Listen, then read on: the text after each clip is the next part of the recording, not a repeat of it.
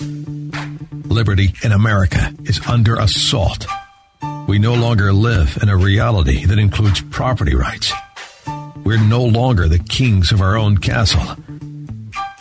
We no longer enjoy the true benefits of capitalism. Instead, we're negotiating our rights with our own government. This isn't how our country was founded. These aren't the ideas of our founders. It's time to seize back our country. This is the Liberty Hour, where these important issues will be discussed for the sake of America's future. With a cigar in one hand and a copy of the Constitution in the other, here's your host, Sean Thompson. This is the Liberty Hour. Each and every Sunday night, 8 to 9, or now our new podcast, which you're listening to right now, Tuesdays and Wednesdays, 9.05 a.m. to 10 o'clock, unless my dog gets sick again. And I want to thank each and every one of you. It was so nice to um, have the Twitters. Is that what that's called? No, let's call them tweets.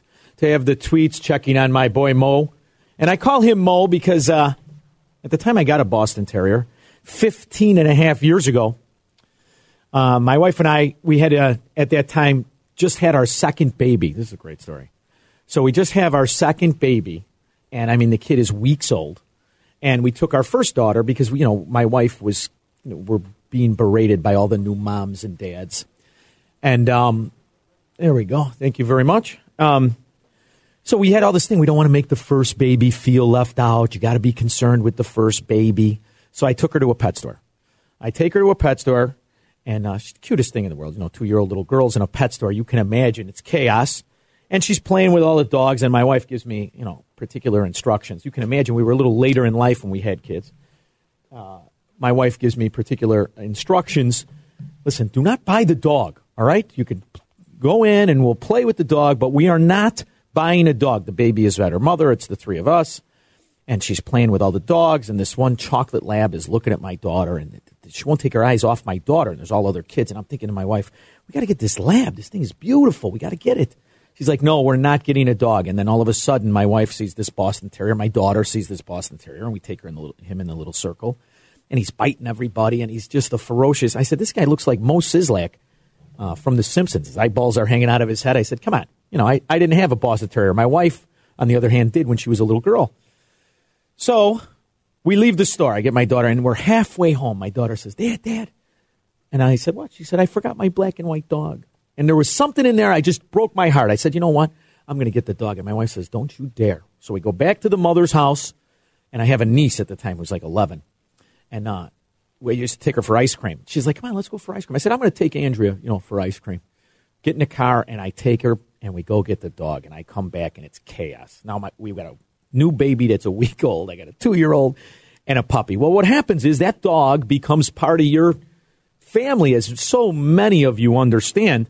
And now here we are 15 and a half years later, and you know, it's the end of the road for my guys. We had to have his teeth pulled. He's got one tooth in his head. Those eyes that hang out of his head, he's blind. We don't think he can hear. You know, so we're convalescing the guy. But it's still, it's this is your this is your guy. This is my guy. So uh, he's been having seizures lately. He had a little one, a little minor mishap over the weekend. We've been very concerned. And I got a text message that he uh, was sick and was very nervous, so I had to cut the podcast short yesterday. And I do appreciate it. We had our one uh, fan, Verlon, give us a call. And if you want to give us a call, it's 312 642 5600. And what we had talked about, I really wanted to get into, and because of my distraction and everything going on, I didn't get into the most important part, and then we'll move on from this Florida election thievery because it's it's a pattern, and that's what we need to establish. And what I was trying to convey is it's a pattern that if you're from Chicago, you know. Come on, unless you were born yesterday, unless you're in some incubator somewhere, you don't understand. We are the hub of political corruption. We are this the perfection. This is the uh, the experiment that New York and New Jersey were trying to get to. We are at that point where it is so corrupt that the people just give up and you buy into it. And we know that these little corrupt Ciceros and even towns like I live in, they're all just pathetic pay to play patronage parking lots of sit here till your pension kicks in and you could pretend to be better than your neighbor. Right? We we know that. But when it happens in states like Florida, it kind of is demoralizing because most of us think, okay, it's, it's terrible here, but we can always go somewhere else at the end of the road. And this is even for the people who are in on the scam. You know, these guys who uh, know that these pensions and that these, these clout jobs and these ghost jobs are phony. Do you think when they retire, they stay in Illinois? Some of very, very few the majority flee that first pension check when they realize, and it's going to go up 3% every year. Why the hell would you stay here? It's, it's here. It's no, what, the middle of November? It's two degrees outside, for God's sakes. You get the hell out of here as soon as possible. So I have chosen to put my future in Florida. So this is a particularly in, you know important race to me. And um, one of the things that goes talked about in this debate of counting ballots. As you hear both the two bit socialist Obama wannabe con man Gillum and that mannequin, that picture of uh, impotence and, a, the walking ad for Viagra senator from Florida, his name is irrelevant. It's, when he learns to move his forehead, I'll learn how to get his name right. Um, the reason they keep chanting, count the ballots, count the ballots, is because in Florida, they have this thing called provisional ballots. And this is what I didn't get to yesterday. A provisional ballot is basically created so that anybody with zero credentials can walk into a, a polling place and say, hey, I just registered. You might not have the documentation. Or, hey, um, I moved and you don't have the documentation, but this is my name and this is an address. So provisional ballots are cast by people who cannot be verified at the time of voting. Now, I want you to think about that. So that means anybody can walk into a polling booth and give a simple address and a name without identification. And it's, they get a ballot that is exactly the same as that Floridian who has been there since the 60s. Just, just picture the, the, the foundation of corruption in that rule. So I give a name, I go in, and I vote. Now, these provisional ballots, the rule, and this is very important, the rule is they are to be kept separate, separate from the rest of the ballots until they can be verified. That, seems, if you're going to have a stupid rule, at least have a safety net, a separation so that we can maybe say, okay, well, let's go through this. And lo and behold, all these names are fake and all these addresses can't be verified. So this entire box of ballots is garbage. That's how it's supposed to, the safety net, the stop uh, from fraud is supposed to happen. But what this rat, this proven, proven, corrupt scoundrel in Snipes, what she did is she didn't separate it. In fact, she mixed the ballots an untold number of thousands of ballots have been mixed in with legitimate voters of Florida. So I want you to, how could you possibly call any of the results from this entire county, and I mean that, that are not absolutely verifiable, they are fake. Unless you know, for instance, you can go through Mrs. Jones lives at Galt Ocean Mile, the 19th floor, unit 1901, uh, and she's lived there for 30 years, her vote counts. The rest of it is a scam and a lie because the idea that they have come up with 80,000 votes after after the time frame and yet the uh, unimaginably they're democrat so not only did you come up with these 80,000 votes oh by the way they're democrats i mean can anybody within, with an IQ over 60, with the integrity of a junkyard dog, say that this is right, what's happening here? But yet, CNN has this woman on. They give her, um, they give her a venue to come on and basically say, "Hey, um, everything's going to be fine, and I'm going to continue to count." And they're going to talk about the time frame she's allotted rather than what exactly it is. And the fact that she is allotted a time frame is the, is the crime. So there is no question in my mind that when she's done, the Democrats will have, if not won, they will have tied. And I want you to hear it from this woman herself. Will you get your counting done on time? The Thursday deadline you have, the Friday deadline with military and out of country ballots after it. Will you be ready on Thursday? Absolutely. My team and I are working very hard, very diligently to make sure that that happens. So you're saying 100% you'll have the count done to everybody's satisfaction? I'm saying 100%. We have a staff that's highly trained, they're capable, they're competent, and we've set the goal of making sure that all of our the information new... is in according to the schedule. All right. So now, is there anybody that seriously believes that this woman is going to? Now, why isn't, first of all, why isn't the provisional ballot questioned? Number one. Number two, if you can do it now, why couldn't you do it on election night? Because she didn't have the numbers that she needed to overturn overturn the true vote of the Floridians. See, that's what this is about. Now she has that exact number. So all she has to do now is manufacture the amount of votes it takes to get her two people over. Thank you. Um, that's all that needs to be done. And here you go. Here's more of the open and notorious. And by the way, to my producer in there, it's bald faced fraud. Not bold, talking specifically to Keith with the perfect hair, bald faced, without a beard.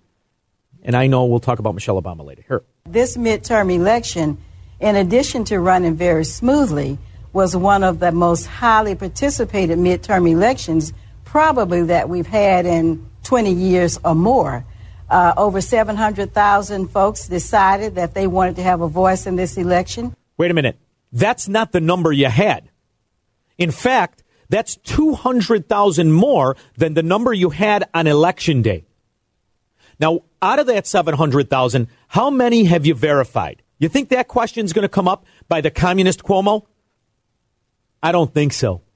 It's just continue to manufacture until you get the de- desired result. And this is the problem with the system that we have as, as voters, as citizens, that we do not demand we as a public can audit openly. You can still have a secret ballot. We each we all have social security numbers, yet they, they remain somewhat secret. So reissue voter numbers that are complex in nature. That instead of an ID card, I get a voter card with my specific number, a hologram, however you want to do it. We clearly have the technology to get this done. You can tell by any factory that has an entrance with a turnstile and a security card. It's the same thing for voting. This way, I can go on with my security card number. I can log into my website that we, the people, pay for, and I can say, look, here we go. My last four digits of my voter ID card is 5569. Where did 5569 vote? Bingo. Here I am. I voted for the Republican.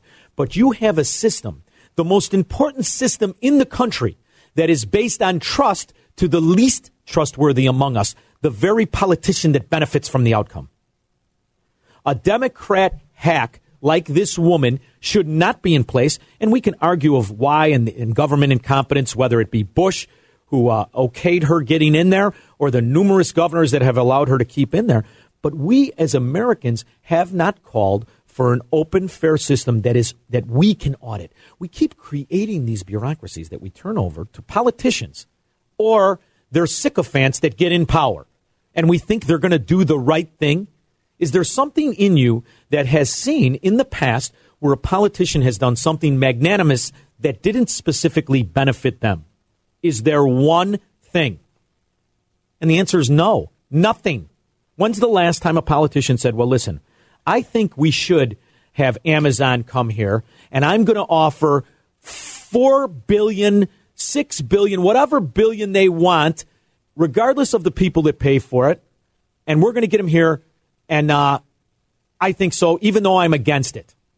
They don't. They vote the way that benefits them particularly. They don't vote on what benefits the citizens. And my favorite example of that in recent uh, days, as, as we knew before, is Chicago and Amazon. Chicago and Amazon. Chicago and Amazon is the exact example of everything wrong when you let politicians seize an economy. You let politicians seize an economy, and the next thing you know, poor people subsidize rich people. Poor people cut checks for the rich. And they cut checks in a devious way. It's not up front. It's not like in any of these uh, talks where Amazon went that the people are going to give the money uh, in cash. No, no, no, no. They're going to give it in different variances and different ways over time so that the, the amount of money can be spread out through all of the citizens. And this has always been my argument, even so much in, as when Trump um, talks pop, national populism. And I have been arguing against this since Trump started to run. And I thought, and before I get into the, the Trump, I'm going to get all the text messages and all the emails. What are you, a never Trumper? Let me be very, very specific. I am very happy Donald Trump beat Hillary Clinton. I feel like I have to say this each and every time we talk about Trump. I am extremely happy that he has done things such as the judges. Great, even though, to me, after John Roberts and Obamacare, the Supreme Court is less important than it should be because I think the system is corrupted. Okay, but let's go with the conservative talking point. Very happy he did that. I am also very, very happy that Donald Trump has removed the regulations he has. In fact, I think it's great. I wish he had done more, but I'll take it. Love what he did. Also, love the fact he looks like he's cut some of the bureaucracy back. Love that. So let's talk about those are great. This is great. This is very, very good Trump. But I also was very optimistic that Trump would recognize the failures of nationalism, of national populism, of really what it is, is those are buffer words for protectionism. And that's what you see in, in this Amazon deal. That's what you see in corporatism in general. So what I'm against is corporatism promoted by Republicans or Democrats or anybody in the middle. I'm against special interests. I'm against lobbyists paying politicians to play because this is what the pattern is. From Cook County, Illinois to Broward County, Florida to uh, a county in Utah. This has now become what government is. And when you have a country that openly acknowledges that the people of these two states in New York and Virginia are going to subsidize Amazon to the tune of $48,000 per job, and you have uh, uh, business channels, be it Fox, be it Bloomberg, whatever the case may be, and they're talking about it as if there is some sort of ambiguity, some sort of benefit. You have an information that is a propagandized information to people who are too busy to understand the ramifications of this kind of corruption. And this is corruption. Okay? So this Amazon thing is outrageous and shouldn't exist. But neither should this protectionist policy of tariffs. Okay? This has been an argument I have had early on, and I felt bad having it because I was having it with my side. I was having it when we had functions here at 560 AM that would be uh, back when the debates first started. I went to the first presidential debate, and I caught the hint of protectionism. And I still have it to this day to all of the people, not all of, but majority of the people who I like very much. In fact, you know, the people who checked on my boy Mo, love him. These are all the same people who said, you don't get it. It's four and five and six layers of, of chess. So this is an important discussion to still have to me because what's happened in the meantime, from the campaign in 16 to now, is that the most dangerous thing that could have happened happened, and that is that socialists have seized the most important body of our government, the House. They have seized Congress. So it is extremely important that the president recognize when he comes together with these socialists on subsidizing major companies like Amazon, when he comes together with protectionist policies on, on aluminum companies, on steel companies, there's a reason that they like it because they like the subsidized jobs, they like the idea that they now have more of a of an income, a little pop, a populist pop, so that they can spend it on infrastructure, which keeps that cycle going. So either we get back to the basics of what America, of what capitalism, of what freedom in the economy is, or we simply turn it over and admit we are hoping for a well run Venezuela. Now, how can I hone in a little bit more on that. Well, on my way to the um, podcast today, I always, as you as you know, if you're listening to this, you're probably listening to because I called in the morning shows and I call in Joe Walsh, and I've called in the different radio shows primarily on these topics of of where I spot the lie or I spot the three card Monty fraud, and um, I was listening to Dan and Amy, and they had a guest on today, whose name I believe is Mont. Uh, he wrote the book on. Uh, you have that information for me here? you know, we're going to get that. But he had this this guest on, um, Dan Proft's guest, David Montero. That's it. Los Angeles Times national correspondent and author of Kickback, exposing the global corporate bribery network. This is extremely important. Extremely important because if we're going to fix the American economy, we have to strip it down and bring it to its base, to its fundamentals, and describe what freedom is and what corruption is. And this is corruption. Okay? And when Trump implements tariffs, he's not doing this out of patriotism. He's doing this out of corruption. I'm sorry. I know it's not a popular point of view, but it is the real point of view. So we have had, in effect, the most detrimental um, tariffs, aside from oil, which we'll get to in a while, but the most detrimental tariffs we could have, and that's on steel and aluminum.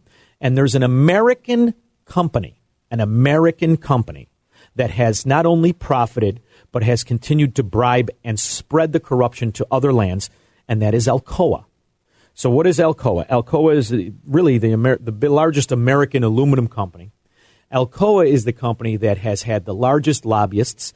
It is a company in which Wilbur Ross has used its, its power to make billions of dollars under with George Bush.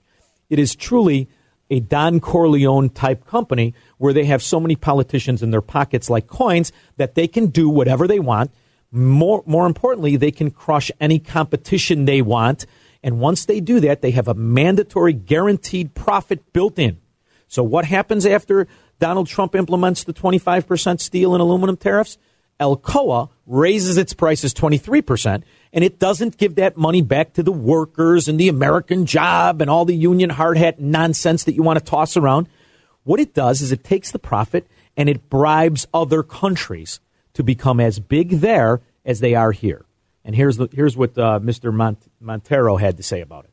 Alcoa, a Fortune 500 company, the largest aluminum manufacturer in the world, and the $130 million in bribes it paid to the royal family of Bahrain. Um, in the period leading up to the Arab Spring, when citizens throughout the Middle East were protesting against the corruption, you know, the, this very kind of corruption that they were upset about that their rulers were engaging in, Alcoa was was was doing this. It was it was it used a middleman to pay all these bribes to uh, uh, allegedly the, the the prime minister of the country and then several very powerful sheikhs. And the royal family of Bahrain is is very well documented as being a, a human rights abuser. They're, they're uh, uh, abusing especially religious minorities. When the Arab Spring took place, they they violently crushed uh, the uprisings in the street and uh, dozens of people died. I think hundreds of people were jailed. And so the bribes that Alcoa paid kept this regime in power and, and, and, and kept them in power because they want to keep receiving these bribes. How they use that money to uh, directly stifle uh, dissent, we don't know, but we can assume that it's, it's a pillar of their support. Hundreds of millions of dollars of bribes help them stay in power and do whatever they want. And when you secure these hundreds of millions of dollars of profit, you spread this kind of bribery throughout the world. So there are ramifications to protectionism. The ramifications to protectionism may look good, right? Us in Illinois, we had steel companies that couldn't compete that went out of business. So we implement these tariffs, we implement this protectionism, we guarantee these companies profit, and what happens? They give some of it back to the employees in jobs. But are those jobs real? And this is where the taint of government funding is a, is a ruse and it can appear as success, when in fact it's poor people subsidizing because we are the ones, we Americans are the ones who pay that guaranteed profit. And we are subsidizing this type of waste, fraud, and abuse. And you know where else this shows up? This shows up in a GDP number by the economy. So this is where it's incentivized by a politician who wants to put a wax job on a junk. Right? This is the equivalent of going to a junkyard and waxing a car because you haven't fixed the rust. You haven't fixed the corrosion. You haven't fixed the problem. You're just putting lipstick on a pig, wax on a junk. That's what a tariff is. And it's crucially important that we recognize the propaganda that happens. Now, the, the, this is steel and aluminum, and it is a pillar of an economy, and it is crucially important. But there's something even more important than that. And that's the lifeblood of really our world, and that's oil. Now, oil is under assault by these green energy hacks, these eco Nazis who have companies directly that profit, such as Sean Casten of Illinois, whose entire family has been subsidized and his economy, his personal economy, guaranteed through lies of global warming. And we can, they don't even want to have that debate anymore. So we now just take into account that this is how it's going to be. So it is subsidized and guaranteed by these new eco Nazis, right? And Alexia Ocasio Cortez is my favorite. Here's a dimwit who was primarily elected by other trust fund dimwits and welfare babies, and socialism sounds good to them. Number one, because if you're a trust fund baby like J.B. Pritzker, it doesn't really affect you. Your grandpa made the money you spend. You don't need any more money. So what the hell do you care what happens to the economy? Or if it's uh, supported by welfare babies, odds are you can't do it, or you feel you can't do it, or you want to be a victim, and there's all kinds of psychological problems that go along with that. And you're just looking for something for nothing. So you'll support the dimwits promising you utopia. And this is what we call the Democrat base. And then you have, uh, oh, I have a clip of her. All right, I, I'm not quite sure what it is, but let's let's listen to the brilliance. Hello, Chicago. Sorry oh, no, no, about that's the- Alexa. All right, where's Ocasio Cortez here? Thought we had a clip. You said clip. Uh, I just want to let you all know how proud I am of each and every single one of you for putting yourselves and your bodies and and everything on the line to make sure that we save our planet, our generation, and our future. the hell is It's it? so incredibly important. I, I, I, you know, I've shared with you all, and I've shared my story that uh, that my journey here started at Standing Rock, and it started with with everyday people doing exactly what I, I'm not even. I can't. I can't even go through another 21 seconds of this idiot. Idiot. Idiot. Your lives, your bodies. I want to thank you for. So, in other words, anybody that doesn't share her views, I want you to think about what she's really saying. Anybody that doesn't share her views is evil, misguided, and an obstructionist to utopia. And that's what basically a socialist is selling you. But anyway, what this is going through is an attack on the very lifeblood, on the only thing in the world that's ever generated true um, prosperity and growth and convenience for the for the human being is oil. The data is very very clear. Not to mention the frauded data they use to pretend oil is bad. Um, but what's happened is it used to be as an old uh, fundamental guy who was a commodity trader. It used to be that you recognized how important the base of all the common denominator of everything good in your life and everything around you is, and that's oil. It used to be when George Bush was elected that oil could not get above $22 a barrel or $23 a barrel, and the media would freak out because it used to be that the media knew when oil was expensive, poor people didn't stand a chance.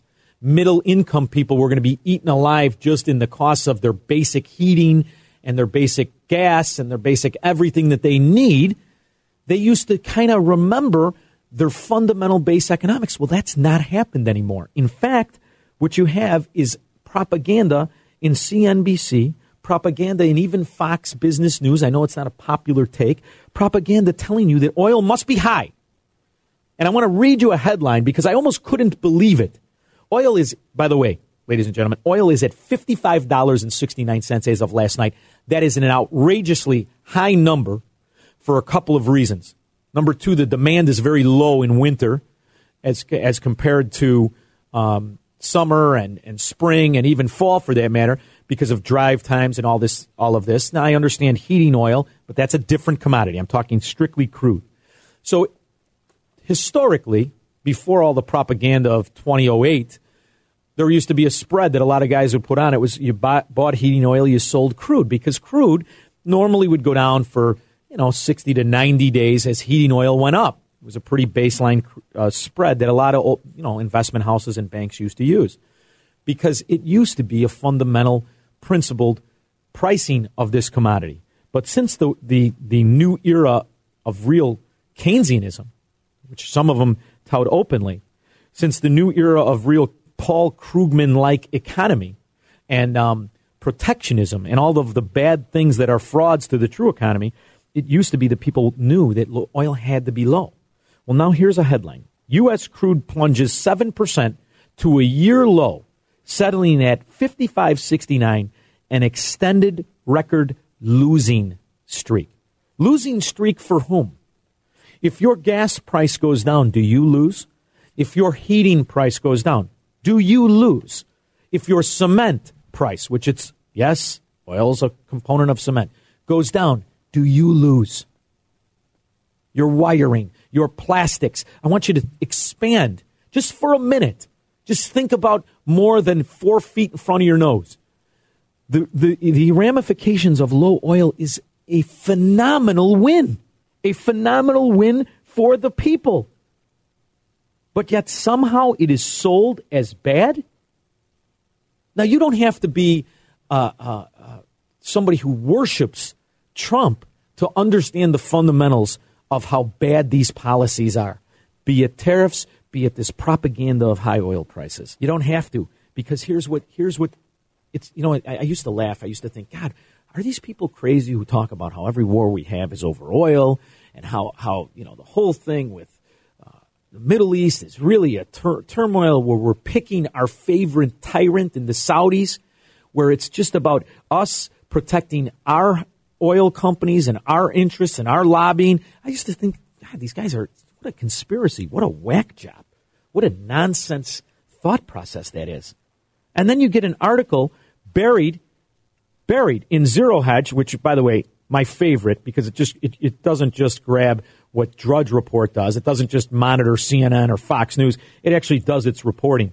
And there is an oil pipeline that is really causing the, the, the majority of our problems with Europe. You could talk about Macron, the moron, by the way, Rothschild banker, scam artist. Macron insulting Trump over nationalism. You could talk about Merkel and her open border policy. You could talk about Italy and how now they've gone a little bit more left, a little bit more socialist. But what this is really about is that we are fighting to have these people be our newest customers for oil. I'm sorry, it's just the way it is. And here's a little article that's buried.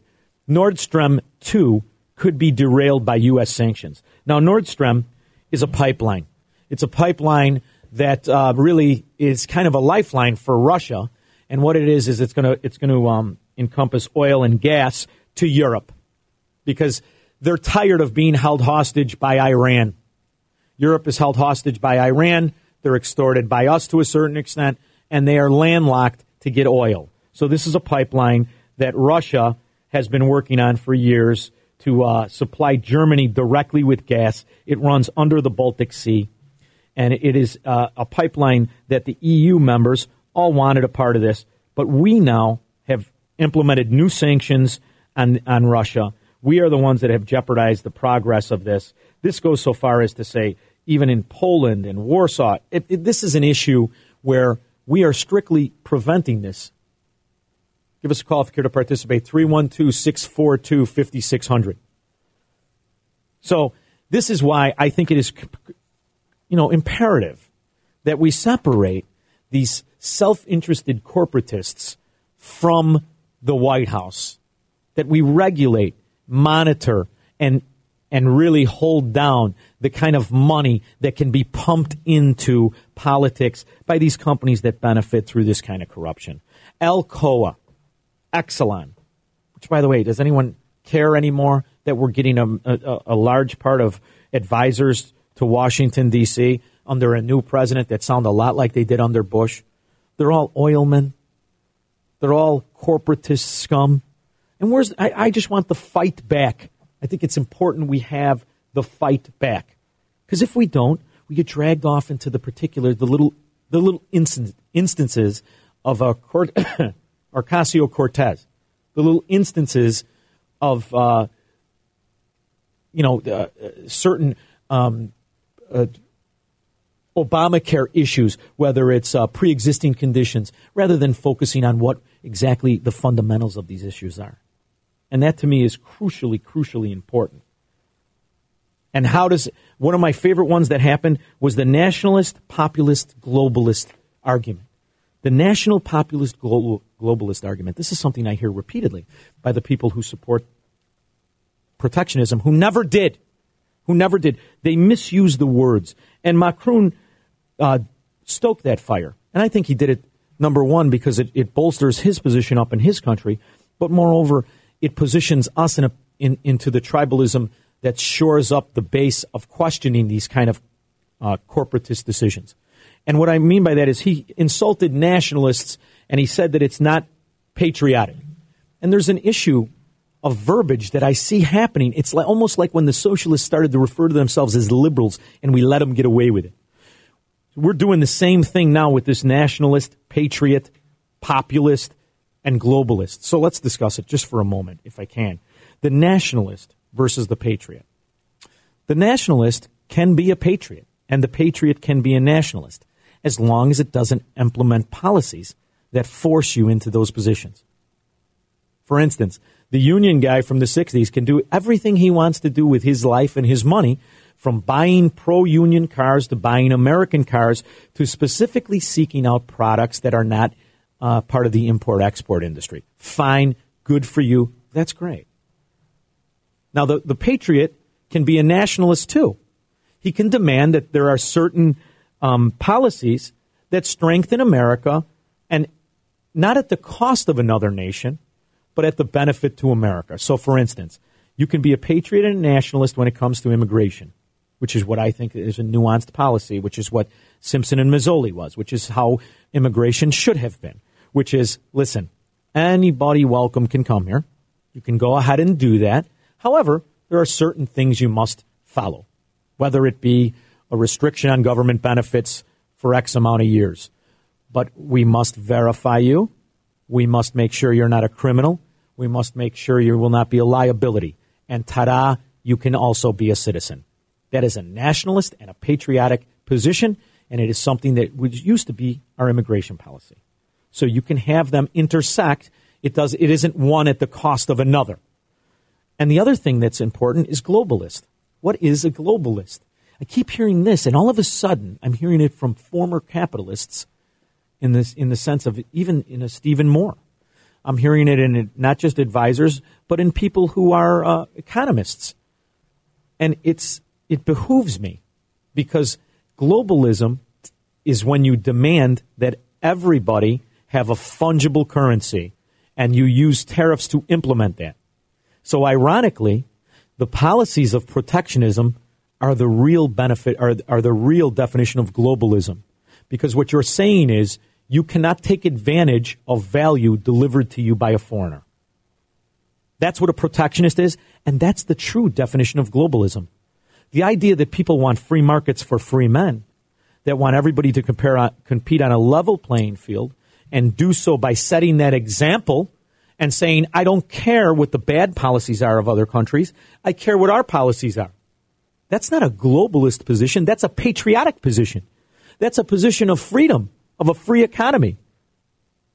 That's the position that we as American capitalists always had.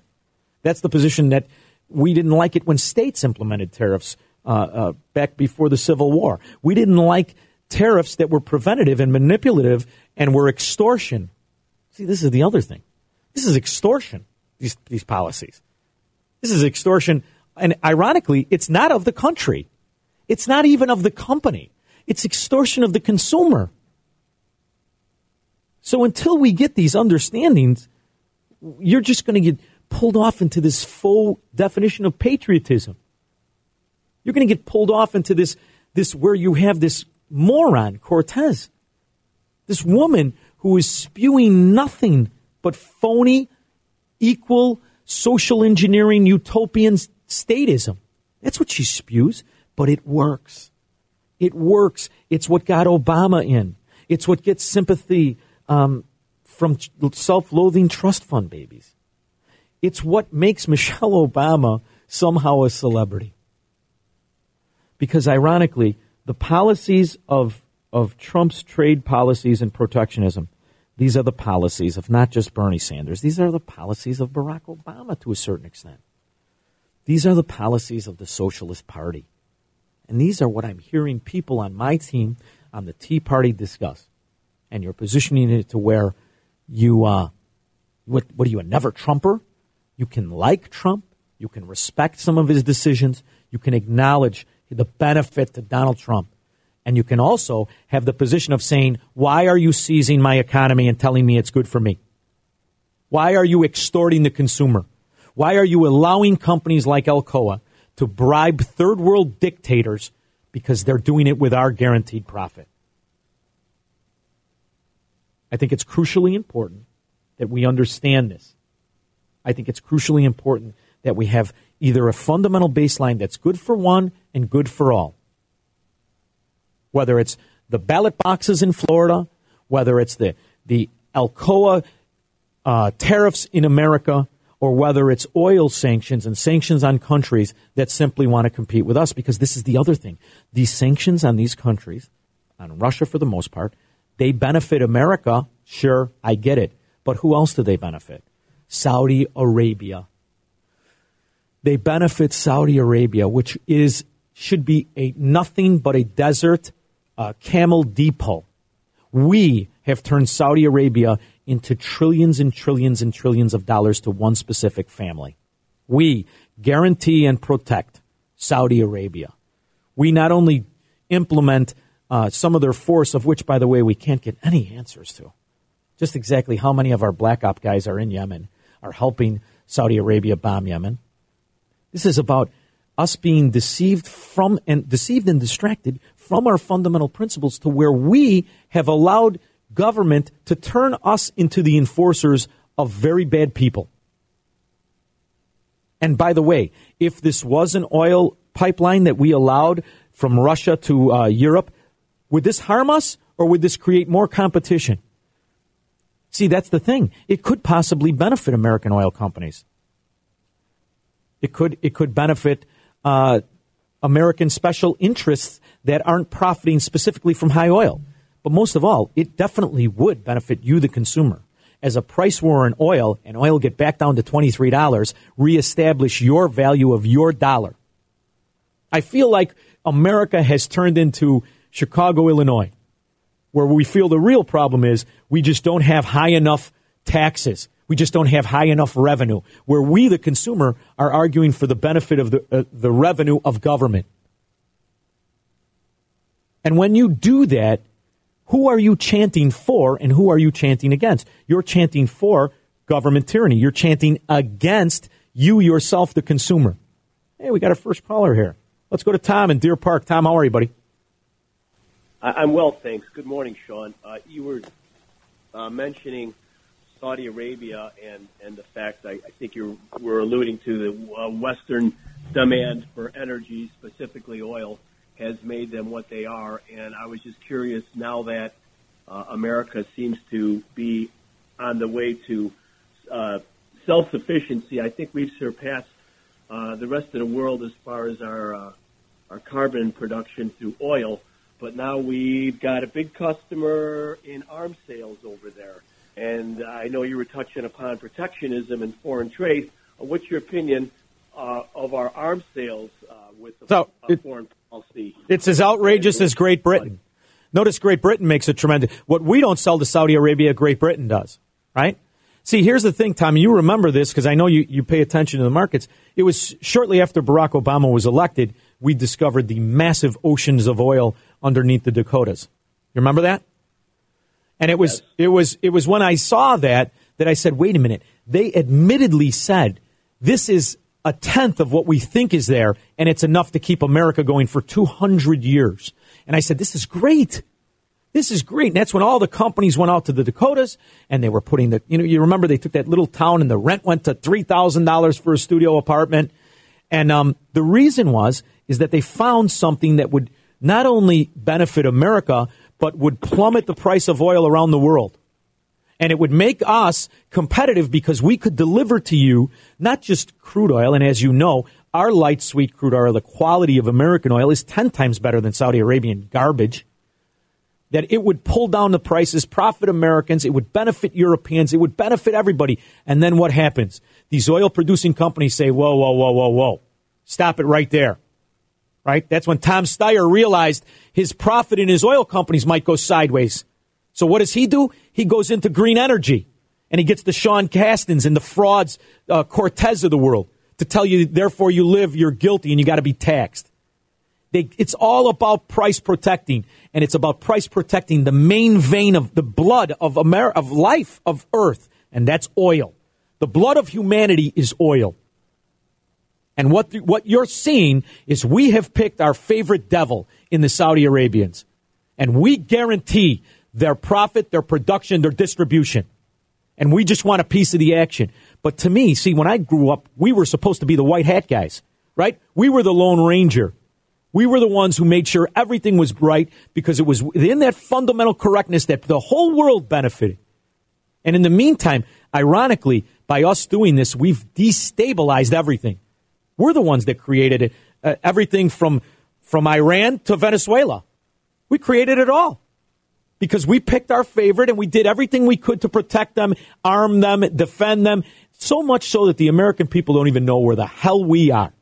You ask the average guy, how many wars are we even fighting? You can't get a damn answer.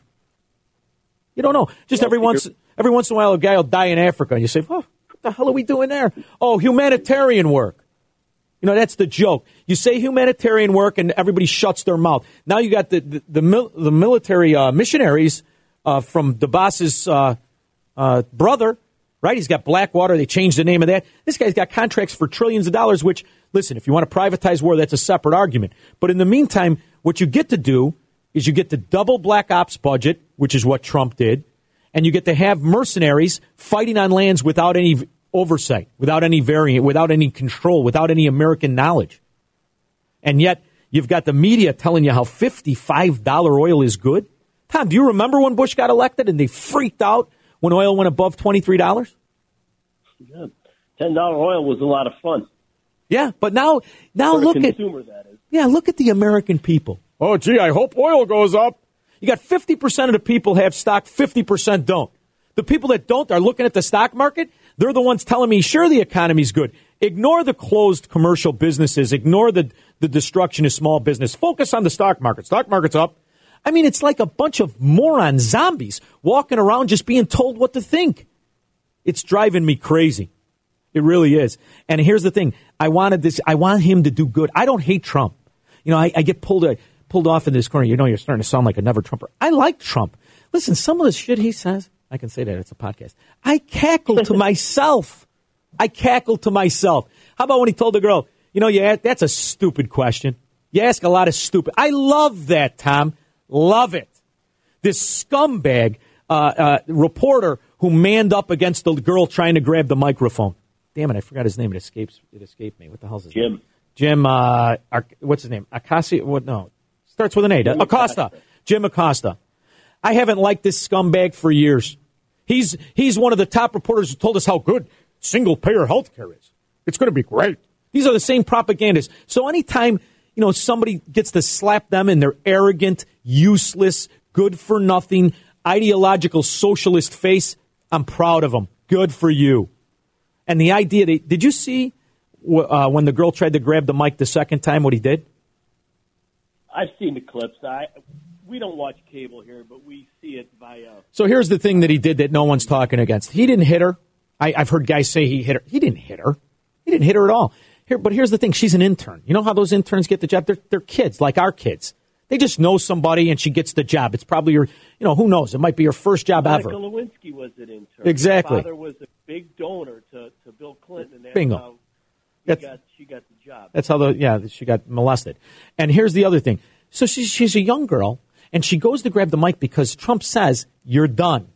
And the way it works is she's got to give that mic to somebody else. So she goes to grab the mic. First, he pulls it away. Secondly, she goes to reach for it, and he puts he mans up. He doesn't hit her, but he does that thing that we all can do at any given moment, where we man up.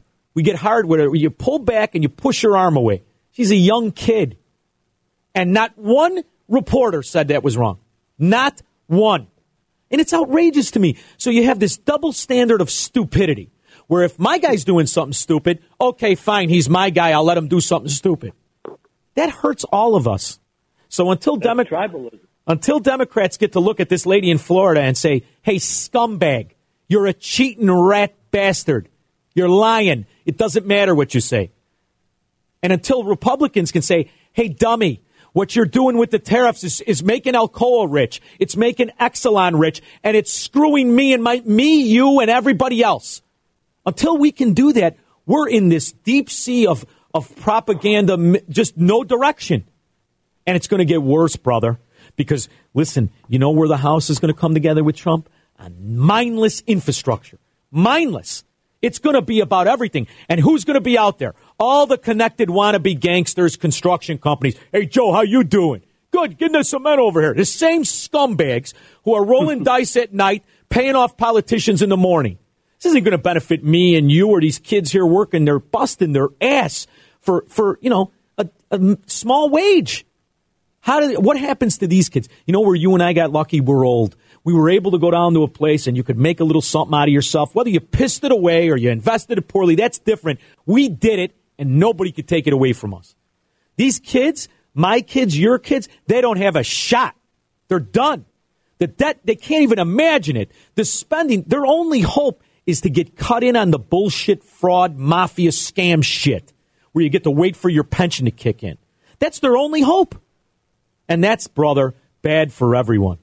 And that's what we got to fight against. And until you get Republicans to pull their head out of their ass, how are you going to do it? How are you going to do it? You're going to do it through tariffs, through this nonsense misdirection? You know, I tried to spend time national populist. This is all bullshit. It's all nonsense. This is about protecting the worst among us, guaranteeing profit so you can get paid off. And you got average Joes driving around saying, This is great. What are you guys, nuts? So that's my biggest beef. With. Look at you, made me finish the show though. Tom, thanks for calling. Panther You're welcome. Good I, day. Good luck, brother. I really appreciate it. This is the point. This is when I say stand for something or bow for everything. The problem is where you're getting the information. Where are you getting the guy that comes out and says what I just said? And by the way, the Democrats suck and the Republicans suck and they're better dressed. Where's that guy? And moreover, where's the mission of it? Because you know what? You're going we, we are the true minority. Ironically, the capitalist, the guy asking for nothing, he's the minority. So you got to pick your favorite nonsense and just go all in on it. Yeah, me too. I want more free shit. Me too. Put me in for that. I mean, it's that, that's to the point where you got to go. I mean, but not here. We're going to fight. Hey, I'm lucky enough. They gave me two days a week podcast. Hopefully it'll get better. And you know why they did a podcast? Because uh, I'm getting the hell out of Illinois as soon as possible. In fact, I'm going to spend a lot of this winter down there. I leave in a couple of weeks, actually two weeks from today.